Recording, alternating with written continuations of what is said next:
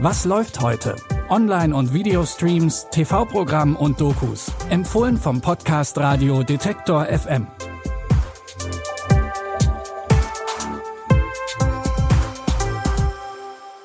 Hi und schön, dass ihr wieder mit dabei seid. Es ist Freitag, der 26. August. Wie immer haben wir natürlich auch heute für euch drei Streaming-Tipps mit dabei, die ihr euch angucken könnt. Bei Apple TV Plus startet die Serie Reich der Blinden in die finale dritte Staffel. In einer dystopischen Zukunft sind nach einem Virusausbruch fast alle Menschen gestorben. Die, die überlebt haben, haben ihr Augenlicht verloren und leben wieder so wie im Mittelalter. Jason Momoa spielt den Stammesführer Baba Voss, der Vater von Zwillingen wird. Und die können wie durch ein Wunder sehen. Das sorgt natürlich für viel Aufmerksamkeit und bringt die Familie und den Stamm auch in Gefahr, denn an den Zwillingen sind auch andere interessiert. Einem verfeindeten Stamm ist es inzwischen gelungen, eine neue sehende Waffe fertigzustellen, mit der sie die Zwillinge vernichten wollen. Doch Baba setzt alles daran, sein Volk und seine Kinder zu beschützen. Wir sind jetzt im Krieg. Die Nation, die Sehkraft als erste nutzt, wird die Welt beherrschen. Diese neue Waffe ist mächtiger, als du dir vorstellen kannst. Ganz Paya wird uns gehören. Zerbombt sie.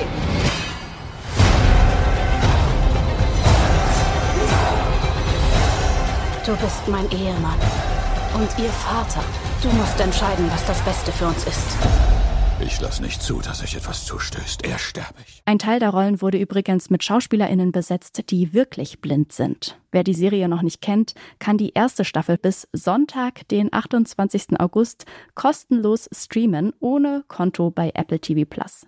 Alle anderen, die schon soweit sind, können ab heute mit der dritten und letzten Staffel anfangen. Nach diesem doch eher dystopischen Tipp haben wir jetzt noch eine Komödie für euch und in der treffen Kevin Hart und Mark Wahlberg aufeinander. Der fürsorgliche Familienvater Sonny, gespielt von Kevin Hart, hat sein altes wildes Leben eigentlich längst hinter sich gelassen. Doch dann lädt sein ehemaliger bester Freund Huck, der von Mark Wahlberg gespielt wird, ihn zu einem Partywochenende ein.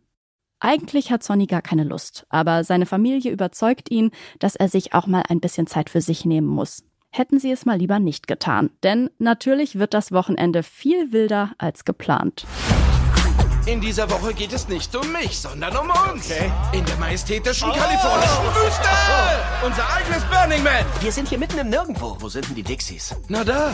Das sind Eimer. Ja, die sind toll. Party over here. A party over... Oh, du bist ein ängstliches Kätzchen, hm? Schau dich nur an. Oh mein Gott. Oh. Ich lege es hin. Hilfe! Ein Löwe versucht mich zu fressen! Ein Löwe! Me Time ist ein typischer Buddy-Movie, in dem zwei Männer mittleren Alters aus ihrem normalen Leben ausbrechen und verrückte Dinge erleben. Wenn das nach etwas für euch klingt, dann könnt ihr Me Time jetzt bei Netflix streamen. In unserem letzten Tipp Tod und Spiele München 72 wollen wir uns noch einmal einem ernsteren Thema widmen.